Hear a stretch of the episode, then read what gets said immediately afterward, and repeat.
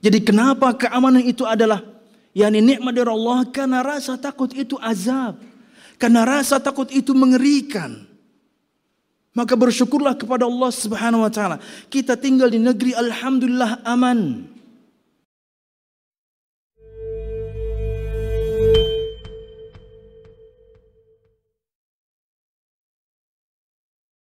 Assalamualaikum warahmatullahi wabarakatuh.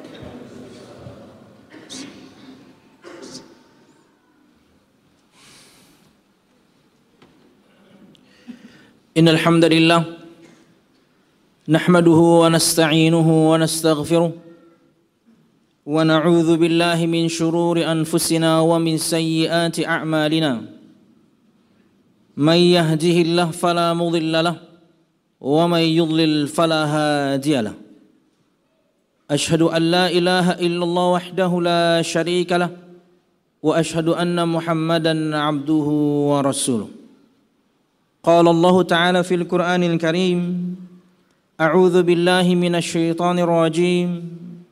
يا أيها الذين آمنوا اتقوا الله حق تقاته ولا تموتن إلا وأنتم مسلمون. يا أيها الناس اتقوا ربكم الذي خلقكم من نفس واحدة وخلق منها زوجها وبث منهما رجالا كثيرا ونساء واتقوا الله الذي تساءلون به والأرحام. إن الله كان عليكم رقيبا. يا أيها الذين آمنوا اتقوا الله وقولوا قولا سديدا. يصلح لكم أعمالكم ويغفر لكم ذنوبكم. ومن يطع الله ورسوله فقد فاز فوزا عظيما. فإن أصدق الحديث كتاب الله. وخير الهدي هدي محمد صلى الله عليه وسلم وشر الأمور محدثاتها فإن كل محدثة بدعة وكل بدعة ضلالة وكل ضلالة في النار أما بعد Hadirin jamaah Jumat rahimakumullah Alhamdulillah segala puji dan syukur Marilah kita haturkan kepada Allah subhanahu wa ta'ala Kemudian salawat serta salam semoga selalu tercurahkan kepada junjungan besar Nabi kita Muhammad sallallahu alaihi wasallam juga beserta para sahabatnya, keluarganya dan segenap kaum muslimin yang selalu istiqamah berpegang teguh dengan Islam sampai hari kiamat kelak. Hadirin jamaah Jumat rahimakumullah dalam surah An-Nahl ayat 53 Allah Subhanahu wa taala berfirman, "Wa ma bikum min ni'matin faminallah." Dan apa-apa yang ada pada kalian dari sebuah kenikmatan maka semua itu adalah dari Allah Subhanahu wa taala. Para ulama menyebutkan definisi nikmat dengan menyebutkan kullul khairil ladzi yasilu ilal mar'i fi dinihi wa dunyah Nikmat itu adalah semua kebaikan yang sampai kepada diri seseorang berkaitan dengan urusan dunianya ataupun juga urusan akhiratnya. Jamaah Jumat rahimakumullah.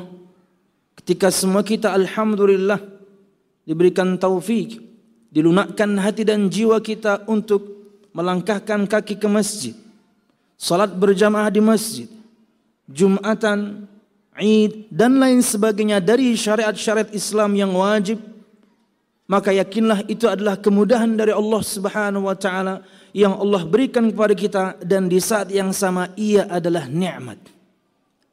Mudahnya kita menjalankan ketaatan kepada Allah Subhanahu wa taala adalah sebuah nikmat yang didambakan oleh banyak kaum muslimin yang lain yang tidak bisa melakukannya. Ingin mereka ke masjid. Mereka sehat, kakinya ada, alat transportasinya ada, masjidnya dekat, tapi berat untuk mereka untuk pergi ke masjid. Maka mudahnya semua kita menjalankan ketaatan kepada Allah Subhanahu wa taala, bahkan bukan cuma yang wajib. Yang sunnah pun alhamdulillah mudah kita lakukan. Ini kenikmatan dari Allah Subhanahu wa taala dalam urusan agama kita. Dan berkaitan dengan kebaikan yang sampai kepada diri kita berkaitan dengan urusan dunia terlalu banyak. Ya, sebagian di antara kita masih memiliki orang tua, nikmat dari Allah Subhanahu wa taala bisa dia berbakti. Sebagian kita alhamdulillah sudah memiliki pasangan nikmat hingga kemudian dia bisa menunaikan kewajiban sebagai seorang suami. Sebagian di antara kita alhamdulillah juga kemudian memiliki anak bahkan mungkin banyak nikmat dari Allah Subhanahu wa taala. Bisa kita kemudian membimbing mereka dan menjadi peninggalan, menjadi jejak untuk semua kita sebelum kita meninggal. Belum lagi kemudian sebagian kita atau mungkin banyak kita alhamdulillah sampai detik ini memiliki pekerjaan. Rizki dari Allah Subhanahu wa taala Dengannya bisa kita nikmati, bisa kita berikan kepada istri kita, kita berikan kepada anak kita, bahkan terkadang kepada orang tua kita pun kita bisa memberinya. Nikmat demi nikmat dari Allah Subhanahu wa taala. Kebaikan demi kebaikan dari Allah Subhanahu wa taala yang sampai kepada diri ini berkaitan dengan urusan dunia. Jamaah Jumat rahimakumullah. Dan nikmat Allah Subhanahu wa taala tidak pernah bisa kita menghitungnya. Allah Subhanahu wa taala berfirman, dalam surah Ibrahim ayat 34. Wa in ta'uddu ni'matallahi la tuhsuha. Dan jika kalian menghitung-hitung nikmat Allah Subhanahu wa taala, niscaya kalian tidak bisa menghitungnya. Tidak bisa. Nikmat Allah Subhanahu wa taala untuk kita bahkan sejak kita di rahim ibu kita. Kemudian kita terlahir. Nikmat ketika kita bayi, nikmat ketika kita kanak-kanak, nikmat ketika kemudian kita beranjak yakni menjadi uh, pemuda, kemudian dewasa. Subhanallah. Terlalu banyak nikmat Allah Subhanahu wa taala yang tidak bisa kita hitung pada diri kita sendiri. Tapi subhanallah terkadang bukan terkadang ya, tapi subhanallah kebanyakan di antara kita termasuk ulun dan semua pihak kita membalas nikmat tersebut dengan bermaksiat kepada Allah Subhanahu wa taala. Makanya Allah akhiri ayatnya innal insana la zalumun kafar. Sesungguhnya manusia al-insan al di sini menunjukkan keumuman. Semua manusia, semua anak Adam, termasuk semua kita kaum muslimin. La zalumun kafar, selalu berbuat kezaliman dan kekufuran, kufur nikmat. Kita kufur akan nikmat Allah Subhanahu wa taala dengan bermaksiat kepadanya. Subhanallah sebagian orang bukan lagi kufur akan nikmat Allah Subhanahu wa taala sama Allahnya saja dia saya katakan kurang ajar.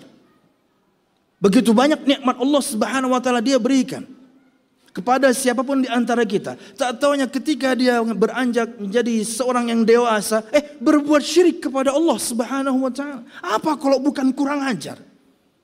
Harusnya Anda membalas Allah Subhanahu wa taala yang telah memberikan nikmat kepada kita luar biasa dengan menyembahnya, beribadah kepadanya, mengesakannya. Eh, kita balas dengan berbuat syirik kepadanya.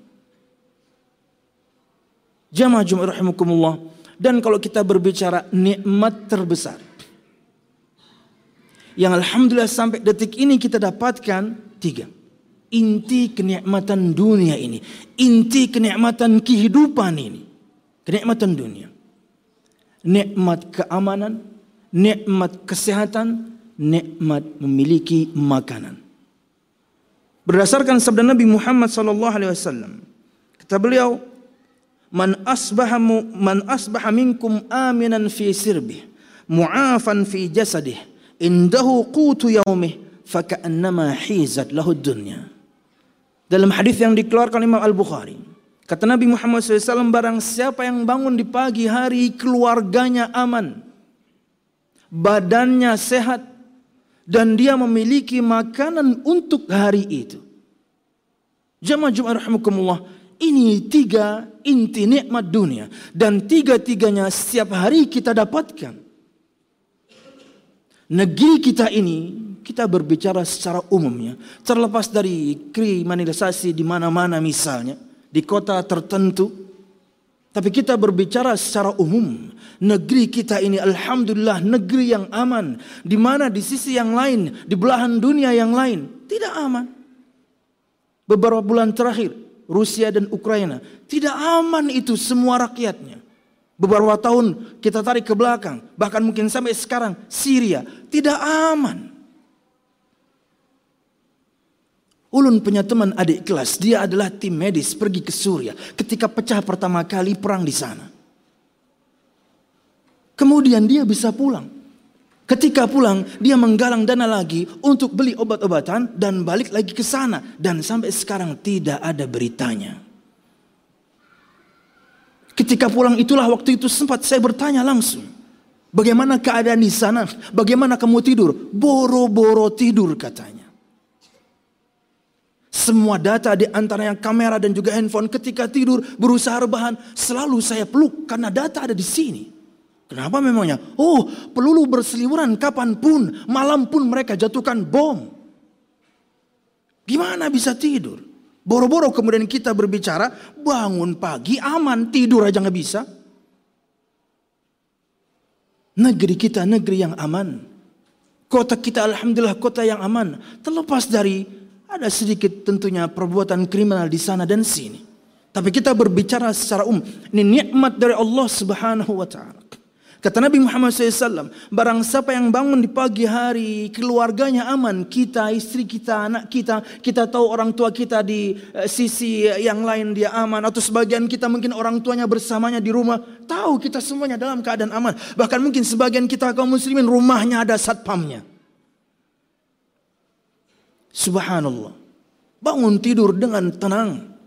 Kemudian dia bangun tidur bukan cuma dalam keadaan keluarganya aman. Dia kemudian sehat. Dia kemudian memiliki makanan untuk hari itu. Entah makanan sisa tadi malam. Atau entah kemudian makanan yang dia simpan di kulkas atau di freezer. Atau kemudian dia tahu dia punya uang dia bisa, bisa beli makan nanti pagi, nanti siang, nanti malam. Apa kata Nabi Muhammad SAW? Faka'annama hizat lahu dunya. Seakan-akan diliputkan untuknya dunia dan si isinya. Makanya ulun katakan di depan tadi, ini inti nikmat dunia. Nikmat keamanan. Nikmat kemudian memiliki kesehatan. Dan nikmat memiliki makanan. Dan Alhamdulillah sampai detik ini, ulun rasa semua kita mendapatkannya, memilikinya. Maka kemudian pertanyaannya bagaimana cara kita bersyukur kepada Allah Subhanahu wa taala atas semua nikmat tersebut. Perhatikan keterangan Imam Ibnu Qayyim. Sebelum belum masuk perkataan Imam Ibnu Qayyim. Kenapa keamanan, rasa aman itu adalah sebuah kenikmatan? Karena sebaliknya. Karena sebaliknya yaitu rasa takut. Ketakutan itu ujian dan azab dari Allah Subhanahu wa taala. Allah berfirman dalam surah Al-Baqarah ayat 155, "Wala nabluwannakum bi syai'in minal khawfi wal ju'i wa naqsin minal amwali wal anfusi wath thamarat." Ila akhir ayat. Kata Allah Subhanahu wa taala, sungguh betul-betul kami akan menguji kalian bisyai'in dengan sedikit. Allah sebutkan di sini dengan sedikit dan ini penting sekali. Sungguh betul-betul kami akan menguji kalian dengan sedikit minal khawfi dari rasa takut. Sedikit saja. Kata para ulama di antaranya Imam Ibnu Katsir dan juga Syekh As-Sa'di menyebutkan.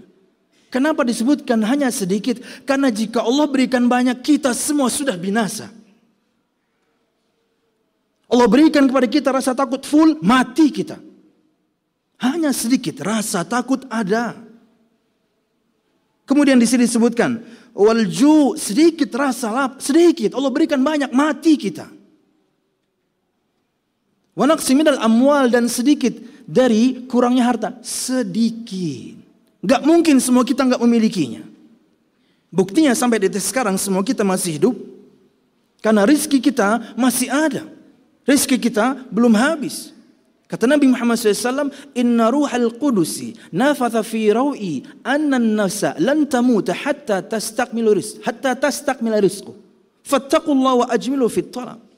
Sesungguhnya ruh kudus Jibril alaihissalam meniupkan wahyu Allah ke relung hatiku. Satu wahyu. Bahwasanya satu jiwa tidak akan mati sampai rizkinya sempurna. Maka bertakwalah kepada Allah Subhanahu wa taala dan percantik cara kalian mengais rezeki Allah Subhanahu wa taala. Cari zatnya yang halal dengan cara yang halal. Banyak dan sedikit sudah Allah tentukan. Ya. Sampai detik ini semua kita masih hidup. Bukti bahwasanya Allah Subhanahu wa taala masih memberikan kita nikmat. Walaupun betul kurang duit ini, walaupun betul kurang harta ini, tapi kan sedikit. Nggak habis-habisan, nggak, nggak mungkin habis-habisan. Ada kita sedikit, dengannya kita bisa beli makan. Sungguh betul-betul, saya akan menguji kalian kata Allah Subhanahu wa taala dengan sedikit dari rasa takut, rasa lapar, sedikitnya harta dan kemudian jiwa. Maksudnya meninggalnya orang sekitar kita yang kita cintai. Musibah, sedih tentunya. Tidak bisa kita bayangkan. Apalagi kemudian yang meninggal dari kita adalah orang yang sangat kita cintai. Orang tua kita, saudara kita, anak kita. Saya tidak bisa membayangkan bagaimana anak yang sangat kita cintai meninggal lebih dulu.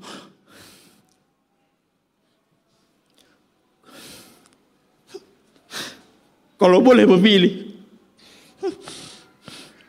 Kalau boleh memilih kita ingin mati lebih dulu saja.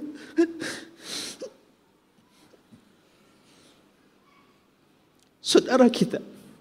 Allah Bakhtiar, empat kali anaknya meninggal ya Allah. Tidak bisa kita bayangkan anak kita meninggal. Yuk, di pangku lagi lucu-lucunya. Sayangnya kita tidak boleh memilih. Kalau boleh memilih ya Allah saya mati duluan saja. Jangan sampai saya hidup dan saya melihat anak saya mati. Dan itu cuma sedikit subhanallah. Tapi empat kali ya Allah. Saya sampai terdiam membaca SMS saya, saya sampai terdiam, nggak mampu. Saya mau mau ngetik apa saya? Saya bayangkan saya di posisi dia, anak yang saya cintai meninggal. Ya Allah. Dan siapa pun di antara pian mungkin pernah mengalaminya. Tidak bisa dibayangkan. Padahal itu cuma sedikit Allah Subhanahu wa taala berikan pada sedikit. Dan juga kemudian kurangnya buah-buahan atau juga pertanian beberapa bulan terakhir atau mungkin beberapa tahun terakhir ini semuanya gagal panen. Ulun ketika pindah ke Tata Belayun lima tahun yang lalu, oh setiap tahun mungkin setahun bahkan mungkin dua kali gitu ya orang kemudian mereka apa bahasa Indonesia menghampar benih itu untuk dijemur. Satu dua tahun terakhir ini nggak ada. Kenapa? Hancur. Hancur, tidak ada panen. Ini sedikit dari Allah Subhanahu wa taala. Ini janji dari Allah Subhanahu wa taala. Allah kuatkan di depan dan belakang katanya, "Wala nabluwannakum" dan kami betul-betul akan berikan ujian. Tapi sedikit subhanallah. Jadi kenapa keamanan itu adalah yakni nikmat dari Allah karena rasa takut itu azab. Karena rasa takut itu mengerikan. Maka bersyukurlah kepada Allah Subhanahu wa taala. Kita tinggal di negeri alhamdulillah aman. Tentunya setelah ketentuan Allah Subhanahu wa taala, ada TNI di sana, ada polisi di sana, ada semua keamanan dengan semua levelnya dan ada Pak Satpam atau kemudian keamanan kampung. Yang terkadang kita kurang bersyukur. Ya, tagihan bulanan ngaji kita telat bayarnya. Dia mengamankan rumah kita, dia mengamankan lingkungan kita. Dia cuma nagih sebulan 10 ribu, 20 ribu, 30 ribu, telat juga bayarnya. Bagaimana kita bersyukur kepada Allah Subhanahu wa taala sama manusia kita tidak bersyukur. Kata Nabi Muhammad SAW, Man lam yashkurin nas, lam yashkurillah. Yang tidak bersyukur kepada manusia, tidak berterima kasih pada manusia, dia berarti tidak berterima kasih kepada Allah. On time. Kalau bisa bahkan mungkin sebelum dia datang lagi. Kalau bisa bahkan mungkin tambahin. Sepuluh ribu untuk jaga rumah Anda tipe 200. 10 ribu untuk jaga rumah Anda tipe 300 misalnya. Besar rumah Anda. Gak tidur dia subhanallah. Mungkin banyak penyakit yang akan datang kepadanya karena apa? Harusnya badannya istirahat, dia jaga kampung. Jika dia jaga RT RW. Berterima kasihlah. Walaupun mungkin dengan kata-kata susah, on time lah bayar. Lebihkan gak apa-apa. Subhanallah. Jamaah Jumat rahmukumullah. Kata, kata Allah subhanahu wa ta'ala. Ini bukti bahwasanya. Keamanan itu adalah nikmat karena rasa takut adalah azab. Dan itu ujian dari Allah subhanahu wa ta'ala. Dan Alhamdulillah kita keluar dari itu. Kita punya negeri, lingkungan Alhamdulillah aman. Ini nikmat dari Allah subhanahu wa ta'ala. Wallahu alam bisawab. Dan kata Imam Nuqayyib. Rukun syukur itu ada tiga. syukur dengan hati, syukur dengan lisan, syukur dengan anggota badan. Syukur dengan hati adalah ketundukan. Syukur dengan hati adalah yakni kerendahan kita di hadapan Allah Subhanahu wa taala bahwasanya jika engkau tidak beri ya Allah, saya enggak dapat ini.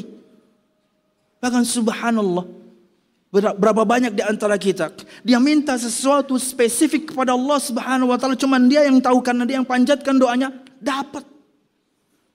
Siapa kalau bukan Allah Subhanahu wa taala yang Maha mendengar dan Maha menjawab semua doa-doa kita? Dapat. Kita harus memiliki rasa ketundukan, rasa hina di hadapan Allah Subhanahu wa taala karena kita banyak minta tapi dikasih subhanallah. Cepat atau lambat yang kita minta Allah kabulkan sesuai tentunya dengan sebab-sebabnya. Dan kemudian rukun yang kedua bersyukur dengan lisan, pengakuan setiap mendapatkan nikmat Allah Subhanahu wa taala, alhamdulillah bi ni'mati tatimmus salihat. Kalau kemudian mendapatkan sesuatu yang kurang nyaman, tetap alhamdulillah ala kulli hal. Setiap saat kita bersyukur. Ini syukurlah, ini ya iman level yang sangat tinggi.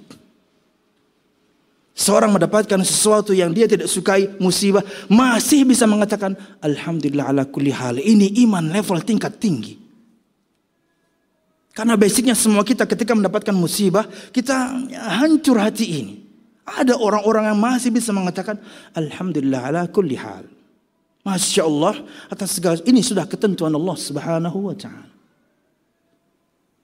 Jamaah Jumat rahmatullah dan kemudian rukun yang ketiga adalah bersyukur dengan anggota badan. Kata Imam Nuqayyim dengan ketaatan, wan qiya bitta'ati wal inqiyad. Dengan tunduk dan patuh menjalankan ketaatan. Bahkan kata Syekh Utsaimin, ketika seorang tidak melakukan rukun yang kedua, tidak keluar dari lisannya saya bersyukur kepada Allah alhamdulillah. Tapi dia menjalankan ketaatan kepada Allah Subhanahu wa taala bukti dia bersyukur kepada Allah Subhanahu wa taala anda ketika tidak mengatakannya. Dan semua anda sekarang kemudian subhanallah. Menjalankan ketaatan kepada Allah. Ini bukti syukur kita ya Allah. Saksikan ya Allah. Ini bukti syukur kami. Tunduk dan patuh kepadamu. Semaksimal mungkin kami menjalankan ketaatan. Semaksimal mungkin kemudian kami meninggalkan kemaksiatan. Ini bukti syukur kami ya Allah. Aku qawli hadha wa astaghfirullah li wa lakum wa li mu'minin fastaghfiruh innahu wal ghafurur rahim.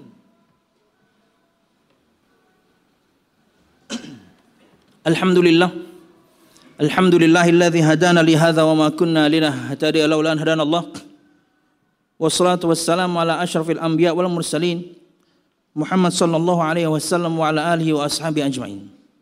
الذي حارب الباطل وأيد الحق وطمس الرذائل وأحيا الفضائل وتمم مكارم الأخلاق. وهدى الناس إلى صراط مستقيم. صراط الذين أنعم الله عليهم من النبيين والصديقين والشهداء والصالحين wa hasuna ulaika rafiqa. Hadirin jamaah Jumat rahimakumullah. Allah Subhanahu wa taala berjanji ketika kita bersyukur kepada Allah Subhanahu wa taala akan semua nikmatnya, Allah pasti akan menambahnya. Bersyukur kita akan keamanan yang Allah Subhanahu wa taala berikan. Tentunya dengan bantuan semua yakni yang ada di kalangan manusia. Allah akan tambahkan keamanan itu. Bersyukur kita kepada Allah Subhanahu wa taala akan nikmat kesehatan. Allah berikan kemudian kesehatan berikutnya. Bersyukur kita akan nikmat makanan yang kita yakni makan dan minum selama ini. Allah akan berikan berikutnya. Ini sudah ketentuan dari Allah Subhanahu wa taala. Bahwasanya balasan kebaikan adalah kebaikan berikutnya. Sama seperti Sebaliknya azab dari Allah Subhanahu wa taala, azab kekufuran adalah kekufuran berikutnya. Azab kemaksiatan adalah kemaksiatan berikutnya. Jamaah Juma'a maka jadilah hamba Allah Subhanahu wa taala yang selalu menjalankan ketaatan kepadanya, bukti dia bersyukur kepada Allah Subhanahu wa taala niscaya. Kita akan selalu diberikan taufik, kelunakan hati dan jiwa mudah kemudian menjalankan ketaatan berikutnya dan yang lain bahkan mungkin bisa yang sunnah-sunnah sekalipun. Yang wajib tentunya menjadi prioritas. Sudah kita lakukan Alhamdulillah Allah mudahkan untuk bahkan yang sunnah pun bisa kita rutinkan. Allah subhanahu wa ta'ala berfirman sebagai penutup. Dalam surah Ibrahim ayat 7 Allah berfirman. La in syakartum la azidannakum. Dan jika kalian bersyukur kepada Allah Subhanahu wa taala akan semua nikmat, apa pun itu, nikmat duniawi, nikmat ukhrawi, berkaitan dengan urusan dunia atau berkaitan dengan urusan agama, la azidannakum. Sungguh betul-betul aku akan tambah untuk kalian nikmat tersebut. Dan kita tahu innallaha la yukhliful mi'ad. Allah Subhanahu wa taala tidak pernah ingkar janji. Jalankan ketaatan kepada Allah Subhanahu wa taala. Perintah kita lakukan semaksimal mungkin. Larangan kita tinggalkan semaksimal mungkin maka dengannya Allah Subhanahu wa taala akan selalu tambahkan untuk kita nikmat demi nikmat karena ketika kita menjalankan ketaatan kepada Allah, bukti kita bersyukur kepada Allah atas semua nikmatnya. Wallahu alam bisawab. Ini yang bisa saya sampaikan. Semoga bermanfaat. Salah dan khilaf, Allah mohon maaf. Allah mohon maaf.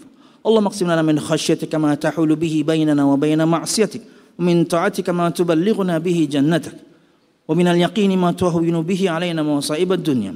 ومتعنا الله بأسماعنا وأبصارنا وقواتنا أبدا ما أحييتنا. واجعله الوارث منا واجعل ثأرنا على من ظلم. يا أرحم الراحمين. ربنا هب لنا من أزواجنا وذرياتنا قرة أعين واجعلنا للمتقين إماما. ربنا لا تزغ قلوبنا بعد إذ هديتنا وهب لنا من لدنك رحمة إنك أنت الوهاب. اللهم إنا نسألك حسن الخاتمة ونعوذ بك من سوء الخاتمة أرحم الراحمين. اللهم إنا نسألك الجنة وما قرب إليها من قول أو عمل ونعوذ بك من النار وما قرب إليها من قول أو عمل. ربنا آتنا في الدنيا حسنة وفي الآخرة حسنة وقنا عذاب النار. سبحان ربك رب العزة عما يصفون والسلام على المرسلين والحمد لله رب العالمين. أكمل الصلاة.